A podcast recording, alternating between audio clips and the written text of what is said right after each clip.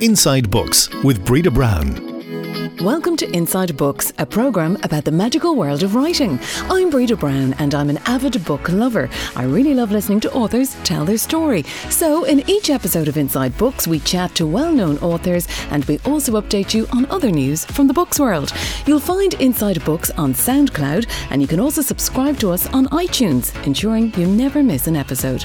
Our Twitter handle is at Inside Books IRE, where you'll also find news about some great book events happening around the country country. Later in the programme, we'll be talking to Ronan McGreevy, the Irish Times journalist, about his role in editing Centenary, a new book commissioned by the government to document the celebrations that took place to commemorate the 1916 Easter Rising.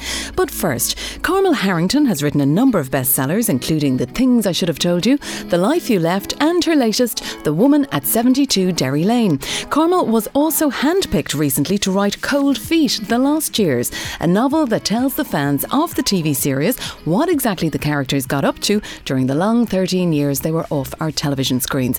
Carmel, we'll talk about your other novels in a moment, but the Cold Feet book, how did that come about? Do you know what? It was a complete and utter surprise, and something, um, it wasn't even on my radar. My agent um, called me earlier this year and asked me, was I a fan of Cold Feet? Um, I said yes, which I like. Truthfully, I watched Cold genuine Feet. fan. Yeah, genuine fan. I mean, I watched it back in the nineties. Um, you know, for that original first series, and it actually became. I'm from Wexford and um, used to rent a house with four other girls, and it became a thing. We were all country girls from different parts of the country, and we'd go back on a Sunday evening, pour a glass of wine, catch up on the important stuff that happened at the weekend, yes. like, you know, boyfriends and stuff like that. And then we'd switch on the TV and watch Cold Feet. And it was just kind of one of those escapism little programs that became synonymous with the end of the week, beginning of the next week, if you like. So when Rowan, my agent, asked me was a fan, I was like, yeah, of course I am. No idea where the next part was going. And then she told me about this plan to ITV wanted somebody, they were commissioning somebody to write this standalone novel. Um, that would pick up the story from 2003 when that first series ended and um, and try and bring us a little bit up to date as to what happened in those intervening years. And she said, "We we think you'd be perfect in the agency." And I genuinely thought, like, oh, no way, they won't pick an Irish writer for this, mm. you know, because it's set in Manchester. Yeah. But um, anyhow, very long story short, I my name was put in the hat they read, I think it was the things I should have told you, um, this team and in ITV, and they enjoyed it, and they asked me to write a sample piece, and um, I wrote a 4,000 word sample piece which went to Mike Bullen, who's the creator of Cold Feet, and the team at ITV. And they had shortlisted, I think, about a dozen writers, and they chose mine. Wow. Amazing, considering, yeah. as you said, just came out of the blue like that. Totally came out of the blue. I mean, it really, um, it's quite, it's quite a new thing actually, because you know, obviously we have lots of movies made from books, but books written from TV series is a slightly different thing because we've always had novelizations, which is whereby um, authors will be asked to pick up a character. Um, like there's loads of novelizations of some of the superheroes, you know, like Superman, etc. Um, but what they're doing is they're almost re- relaying the stuff that we see on the TV screens, and they're actually making, you know, they're making it into a novel. But this was slightly different because it was completely original. So the characters were the same, obviously, um, in Cold Feet, but what happened to them was all original content. So, how much free reign did you have on deciding what the story would be in terms of their backstory? Do you know what? I pretty much had free reign. I mean, within certain constraints, as in, I had to keep them all alive, obviously, till 2016 because they're all alive in 2016. Um, so, but other than that, um, I had to stay true and loyal to, I think, the tone of the show um, and also to the characters. So I couldn't have them go off on a complete tangent. But the, the actual storyline was my own. Um, when when I was offered the contract with um, Hodder and Stoughton, who were the publishers who took this on board, and I spoke to the editor, she said, "I'd love to hear your thoughts as to what you would do." Um, so I pitched my idea and um, where I'd like to bring each of the characters. And she said, Well, what I have, I've just thrown in the bin because we're going to go with yours. It's great. Wow. So I was thrilled. So, how then, you know, you're already a fan of the show, as you said. So, that, did that actually make it more difficult or make it easier? I think it made it easier. It was it was actually fun really because what I did was I got the box set and kind of binge watched the series from start to finish, and it was gas watching those earlier episodes. You know the ones um, from like the nineties. Yeah, and and even though obviously the clothes and stuff like that have changed a lot, they haven't really dated the content, the dialogue between the characters. You know that really hadn't changed, and that was quite wonderful to catch up with those. And what that did, it actually brought the characters to life in my head.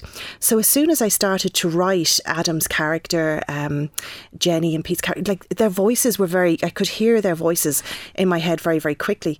And when I write novels, that's the tricky part for me to bring the characters to life. And once they start speaking to me and I hear their unique tone and lyrical content of their voices, then the story begins to make sense. And you also got to go on set for the, the latest series, which was great.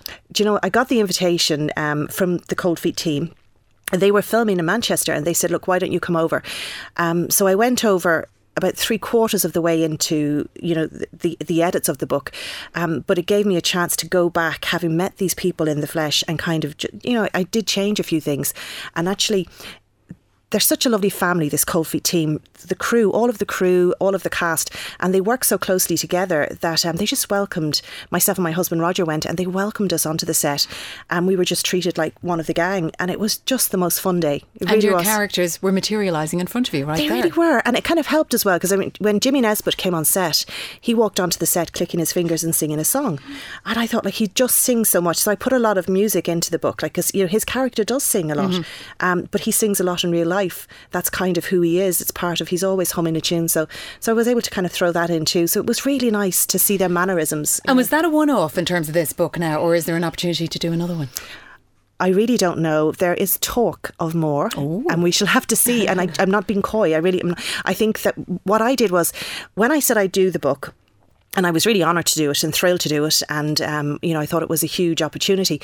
But 13 years is a long time and I didn't really want to skim over the years. So what I asked was I said, you know, if, if I do this book, can I just concentrate on the year following like 2003, 2004? And I really wanted to look at because Adam's character, his wife has just died, Rachel, and he's this newly single father with a young baby and I thought that's quite an interesting dynamic to explore and I didn't want to just skim over that. Oh yeah, he was sad for a year and now he's not kind of effort. So so they agreed, they said yeah, do that. So I think there's definitely scope for further books um, down the line. I, I, no, somebody joked and said you could do 16. No. Oh, okay, that No, might be a lot. that might be a lot, no. But, Yeah. but maybe another one, maybe. Brilliant. But I was going to say, your writing journey actually only started probably what, about five years ago? A little bit longer than that. About it's it's as old as the children are. So my daughter is seven and my son is six. Because I was going to say, it feels like you've been around an awful lot longer. And I actually, I mean that though in a really good way. Thank you, thank you. Well, I kind of, I, I sometimes feel like the oldest newbie in town, almost, you know. Um, but So how um, did, how did it start then? do you know I've always I've always been writing but I was very much a closet writer. Um, I had I had absolutely no faith in myself. Genuinely, I didn't. And um, I've been on. You know, people say about this word journey and go cringe or whatever, but I have because um, I was the shy girl in school. And if you looked at my report cards, every report card said the same thing. Carmel is too quiet. Carmel needs to speak up more. Um, but I lived a lot in my own head. I was always creating stories in my head, and I always had a journal, and I was always writing stories. And I wanted to be a writer desperately. From I can't remember a time when I didn't want to be a writer. Um, but I So why then did it take so long to translate that onto the page? I couldn't say it out loud to anybody, not even my parents. I was so shy about it, and I just crippling shyness really is the is the major thing. So I think if anything, it proves that you're never too old to to start something new and, and chase a dream. But but it was actually the turning point came. Um, I had over the years so many times I went, This is the year I'm going to do it, I'm going to do it. And then something would happen where I got in my own way and I talked myself out of it. So I had half written. And it's easy to do that. So easy. And, and and unfortunately, sometimes that self doubt, it's an awful thing, really. And, it- and it can be the loudest voice in your head. But I'd half written a number of books. And um, then at one point, I actually wrote a full draft of what became my first novel, Beyond Grace's Rainbow, and showed it to about two people. But when I when I met my husband, I told him he was the first person I actually said out loud to, you know, this is what I really want to do. This is who I want to be. And um, he's my biggest kind of cheerleader and supporter. And he was quite instrumental. He kept saying to me, "You must do this." He hadn't read my book or anything. For all he knew, I was rubbish. But he kept saying, "You must do this." he had great faith in me. God bless him. Play. But um, but it was actually after I had my daughter Amelia, and she was quite young, and um, she was asleep in her cot, and they're so sweet. You know, she was just lying starfish, you know, hands above her head, and um, I was looking at her in uh, kind of asleep and thinking to myself, where are you going to be in life, and what is your future? What are your skills going to be? And I was just having a moment as a mother, and then it just struck me. I am dre- a dreadful example to her. Like, Mm-hmm. I've had this dream now for nearly 40 years and I've done nothing about it and I have to lead by example.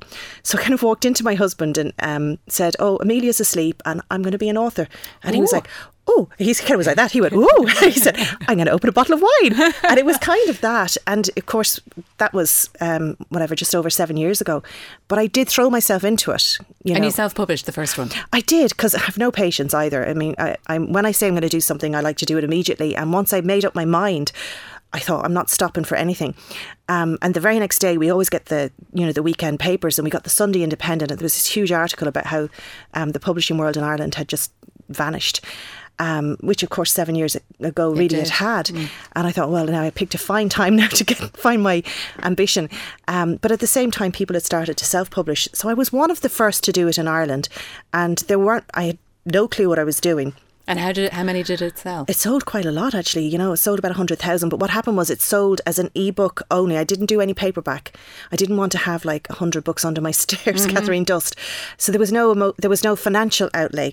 Um, and, and I did quite well. And I got an agent and a book deal very quickly. It was only on sale as an ebook, self published for six months. But do you think if you hadn't self-published, the journey may not have continued? Absolutely. I think that it was the right thing for me at the time. And I know it's not the right thing for everybody, but at the time, it certainly got me noticed. It got me an agent and certainly in turn got me um, at least read. I think, you know, that publishers, my, my publisher has said, and I've the same um, editor now from that first book right up to now, but she said that when she read my book, um, because it had done well as a self-published book, it went to the top of her slush pile. So it definitely got Oh, got read quicker, um, because it had done well. Um, and then, of course, you know, she she loved the story, thankfully. Um, And how many have you written now at this point?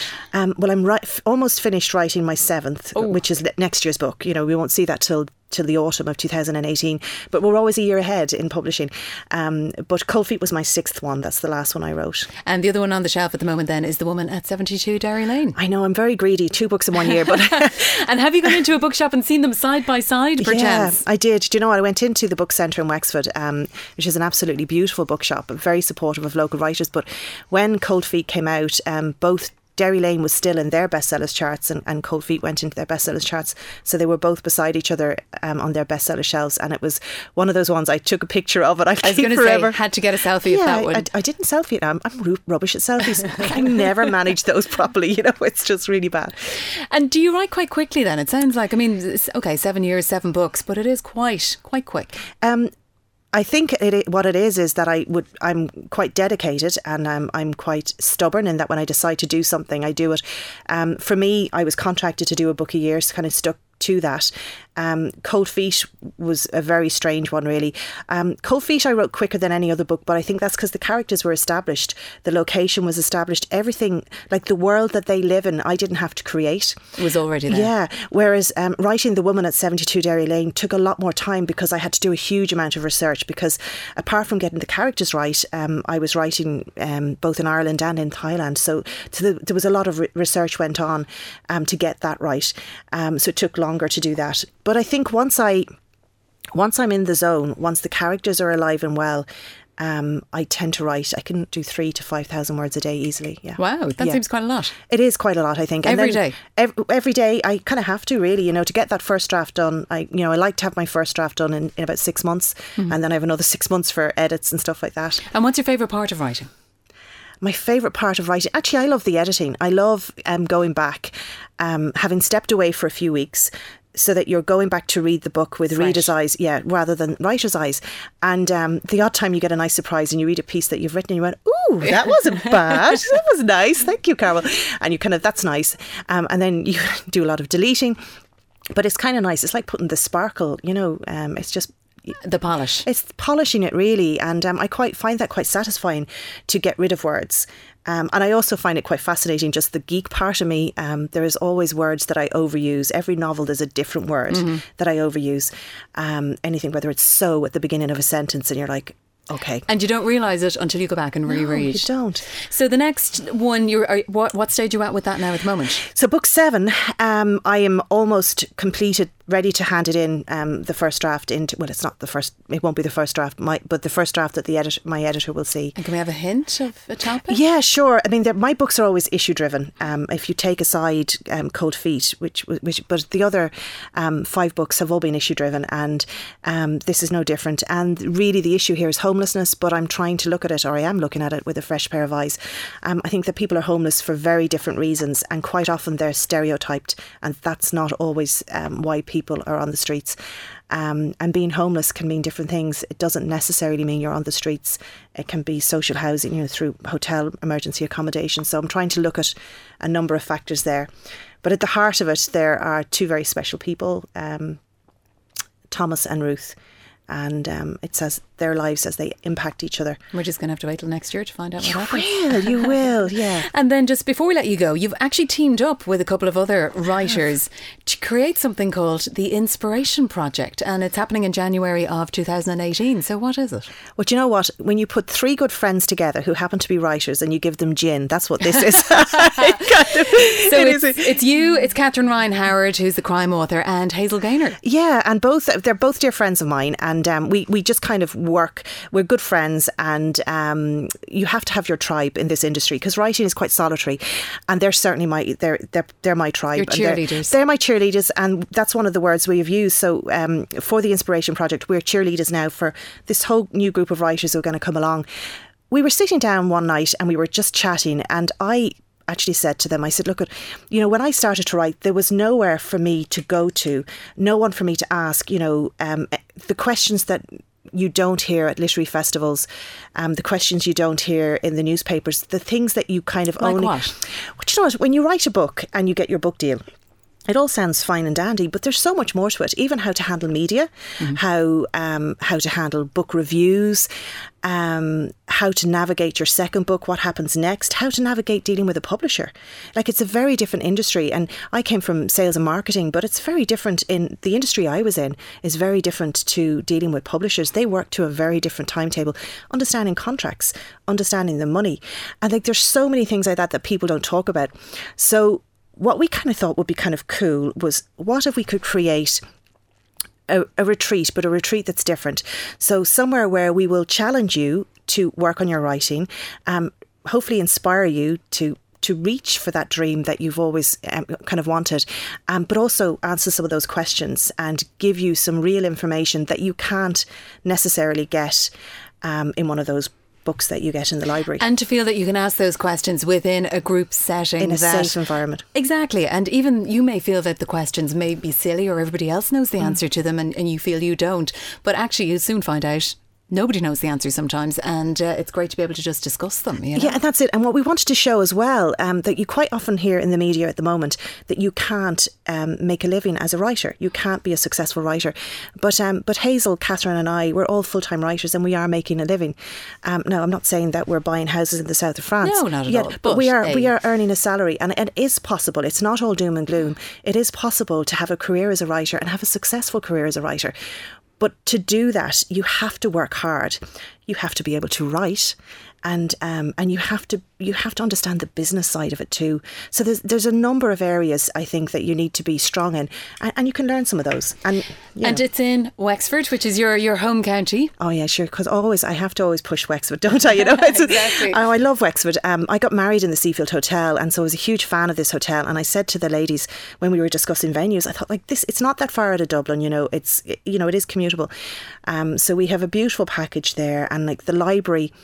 They have this beautiful room called the library, and we have that reserved, and we're having a drinks reception with an open fire. You can imagine in January. So as people arrive, we want people um, to give them time to find their own tribes, Relax, yeah. and if they find their own tribes too, you know that's how you motivate each other and push, And push where each other on. where can people get details? The f- details are the inspirationproject.ie, um, and all the information is on the website. And further events, we, you know, we, we, we will be doing more events than these because the, the response has been phenomenal. Great. Well, well done. Thank you. And thank you for joining us on Inside Books. And don't forget that The Woman at 72 Derry Lane and Cold Feet, the last years, are probably side by side in your local bookshop at the moment. Thank you. follow us on Twitter on Inside Books IRE or email us on insidebooks at uniquemedia.ie. Centenary is a new book that documents the 2016 celebrations that took place at home and abroad of the 1916 Easter Rising. It was commissioned by the government and demonstrates the wide breadth of events, 3,500 in Ireland alone, that took place to mark this pivotal moment in our history. The book captures the stories, the voices, and the images of the celebrations and is essentially a snapshot of 2016. The book was edited by Ronan McGreevy, the Irish Times journalist. And Ronan, uh, firstly, of interest, really, how did you get involved in the project? Well, Breda, since uh, the uh, Decade of Centenary started in uh, 2012, I've been uh, doing a lot of stuff around the various different uh, centenaries as they've come up. Um, and obviously in 2016, I was at so many different commemoration events. In 2016, too, I. Um, edited a book, uh, was it for this, Reflections on the Easter Rising, which is an anthology of commentary on the Easter Rising from the pages of the Irish Times since 1916. And I'm open to correction on this, but I think it's the only book that is actually about what the Easter Rising meant as opposed to what happened. So that book was done with um, uh, uh, it was a an, uh, was a partnership between the Irish Times and Ireland 2016, which ran the commemorations very well, as it turns out, on behalf of the government. So, uh, in July 2016, John Concannon, who was the director of Ireland 2016, approached me and said, Look, we're thinking of doing a book on the centenaries. Would you be interested in editing it? And I said, Yes. I assume you were probably quite honoured, were you? Uh, it's it's a singular honour to be involved in this, and you know, he was joking to me that this will be your legacy, etc., etc. Well, I mean, certainly, um, it, it it's it's without a doubt the the, the, the greatest honour that I've I've ever had in my life to, to be involved with it. And it's a phenomenal looking book. I mean, it's nearly four hundred pages. It's it's quite large. It's hardback. It's beautiful. Um, quite a mammoth task. How did you actually approach it? Well, I, I, started writing the book in July uh, 2016 after the last event ended, which was the uh, uh, national conference in NUI Galway. Uh, some of the events that needed to be covered were obvious, like the Easter Sunday celebrations, uh, in in uh, also reflecting the rising that mammoth event on Easter Monday. Obviously, the different events surrounding, say, the execution of the leaders of the rising. Um, also, um, you know, the I was down in Banna Strand for the Roger Casement commemorations. They were fantastic. So there was there was a lot of events which were obvious.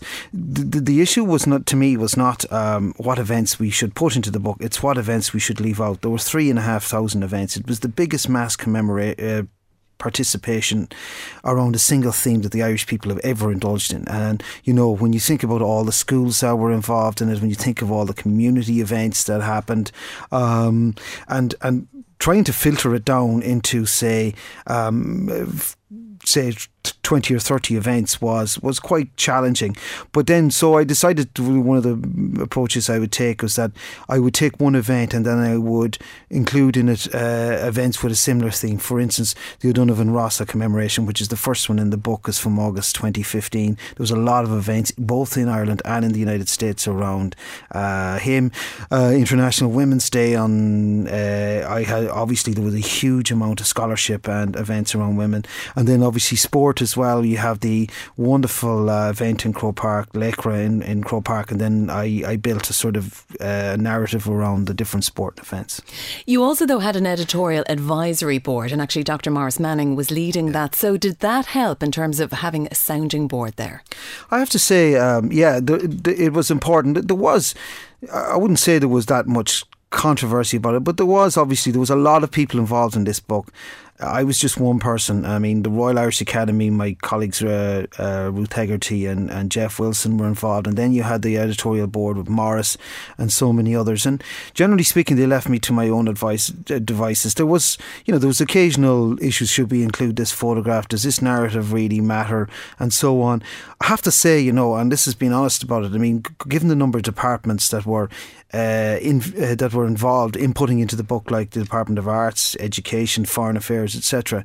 It was actually a, a, remarkably smooth process, and um, you know we we all genuinely worked with one goal in mind, which was to produce the best book we could produce on the writing. And how much of it did you actually write? Well, all the uh, all the narratives in the book uh, around the different. Um, so it's twenty five different chapters, uh, twenty five different events, starting with O'Donovan Rossa and ending with the national conference in NUI Galway. So I would have written the narrative around all of them. But to me, the critical part in the book was the, uh, uh, the the contributions from contributors, people who had been involved in the year, whether they were relatives or actors or um, uh, artists or whatever, um, politicians that was the critical part. And I would have, in some cases, you know, interviewed those people and then written it up and sent it back to them and so on and so forth. Um, so, but I would have had an input into all that they said as well. Um, and, you know, really to me, that the book was about, I think the reason the commemorations were a success, they were a grassroots success. The the government proposed, but the people disposed, and it was them that made the uh, made the commemoration successful. So to me, it was important to get ordinary people into this book who had a connection with the Rising. Which you did, and there's some fabulous mm. testimonies in there um, with people who, who did play a part in the commemorations. Photography is also huge in the book, as well as illustrations and drawings. So that was obviously important as well. Well, to me, uh, as I said in the book, you know, the the the the photographs tell the story. The words provide the context. I mean, we were fortunate to have uh, the the best photographers. I mean, there were thousands and thousands of photographs taken during that year. And, you know, myself and particularly my colleague in the Royal Irish Academy, Jeff Wilson, we worked really, really hard on getting the right images. I remember being up one night after midnight searching Google, putting in the words Easter, Easter Rising and various different cities in the United States, and coming up with a beautiful image from Grace Cathedral in San Francisco, which held an event to mark uh, the centenary. Um, and like that was the way we, we, we approached it. We we had so many photographs to choose from, so we, we really chose the best ones. I, I like to think that there's not a bad photograph in this book, and there are lots of really beautiful ones. And how long did it take to write? You said that you sort of started around July of 2016. So, how long did it take? Well, I suppose six months on and off. I mean, I took uh, five weeks off work in, in late this time last year to work on it full time. I broke the back of it then, but obviously, you know, I took another two weeks in the new year. Um, I was always fiddling and working with it, and obviously, it went through a lot of different drafts, and then it had to be translated into Irish as well, which is another story. Uh, that had nothing to do with me. I'm not fluent in Irish, but uh, the uh, the there was various different drafts and a lot of people had had input into it you know? But um, so we, we would have started I started in November 19 in 2016 and uh, the book was signed off on in May uh, I think May May or June of 2016 which doesn't sound that long for something you know that as I said is such a big a big book with a lot in it. Yeah, um, it, it, that is true. But there was a lot of people working on it, and as I said, there was myself and the core team of Ruth Hegarty and Jeff Wilson. Then we had the designers Zero G who are working on it all the time.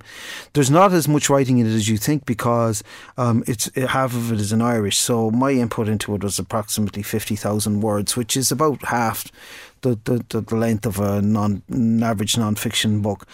Um, but there, you know, there, it really, it's like every other book. Ninety, you know, it's like climbing Mount Everest. You get ninety percent of the t- way, uh, but it's the ten percent at the end that takes all the time. You know, with the editing and so on. And obviously, I mean, you have form in this regard because you have written other books. Did yeah. that help in terms of, of finishing this one?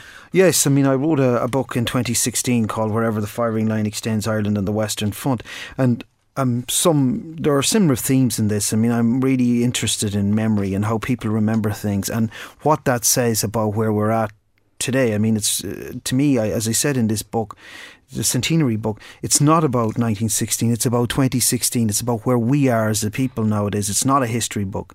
Um, and it's the same with wherever the firing line extends. You know, I, I mean, there are some, uh, I mean, the centenary book also includes the First World War. It's important to state that because last year we had the commemorations for the Battle of the Somme, the Battle of Hulluch, the Battle of Jutland, and so on. So they're all in that book. So I think it, it did, it really did help me uh, wherever the firing line extends. And also the fact that I had a book, done my own book, meant that this project centenary wasn't as intimidating as it might have been. But you obviously have a passion. I know you yeah. say it's not a history book, but you obviously yeah. have a passion for history. Well, you have well. to have, yeah. I mean, it's it's it's. I, I I I find this period of our history, the decade of centenaries from 1912 to 1922, just endlessly fascinating and. Uh, you know, I think the people involved in that uh, uh, in, in in those years, that, that Irish generation were the greatest generation. Whether they were fighting on the Western Front or in the GPO or whatever, they are people that we can we will spend an eternity learning to understand.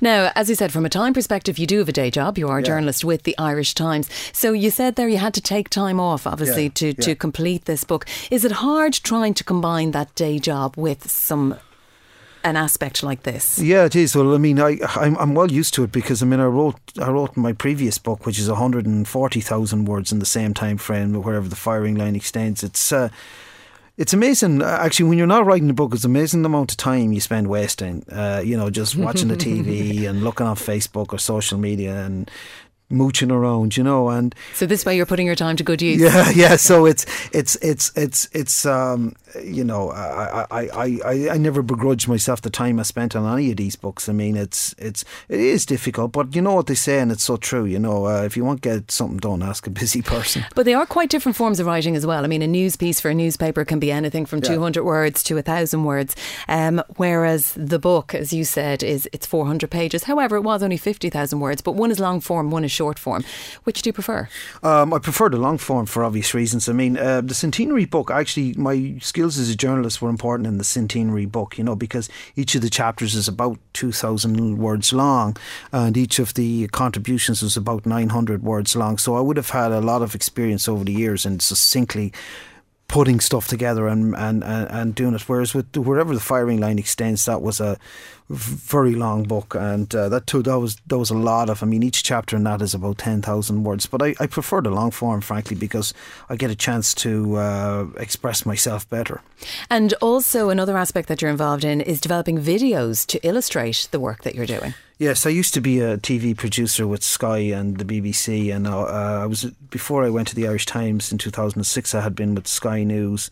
I'd been a producer, but I hadn't been an editor or a videographer. But um, we had um, uh, we we got training in uh, mobile journalism, Mojo as it's called, in the Irish Times, and and a light bulb went off in my head. I've always wanted to make historic documentaries, but obviously I wouldn't have had the equipment uh, uh, ten, even fifteen years ago. But now uh, there's been a revolution in videography, as we know. I mean, I use uh, on my iPhone, I use a, a, a, a, program called iMovie, which where you can make a film, you can cut a perfectly presentable film on just on your iPhone. So what I do is I borrow a Canon camera and I went around the Western Front when I was making my book, wherever the firing line extends, and uh, uh, just filming, uh, filming each of the chapters because I love that sense of place. My book is about a sense of place, and people want to know, you know, where was this place in the song? And visually, yeah. they can see it. Yes, then. and they can see it, and so on. And it's been an enormous help to me. In fact, um, just see if I might tell you one short story, and, and it's got to do with both wherever the firing line in Centenary.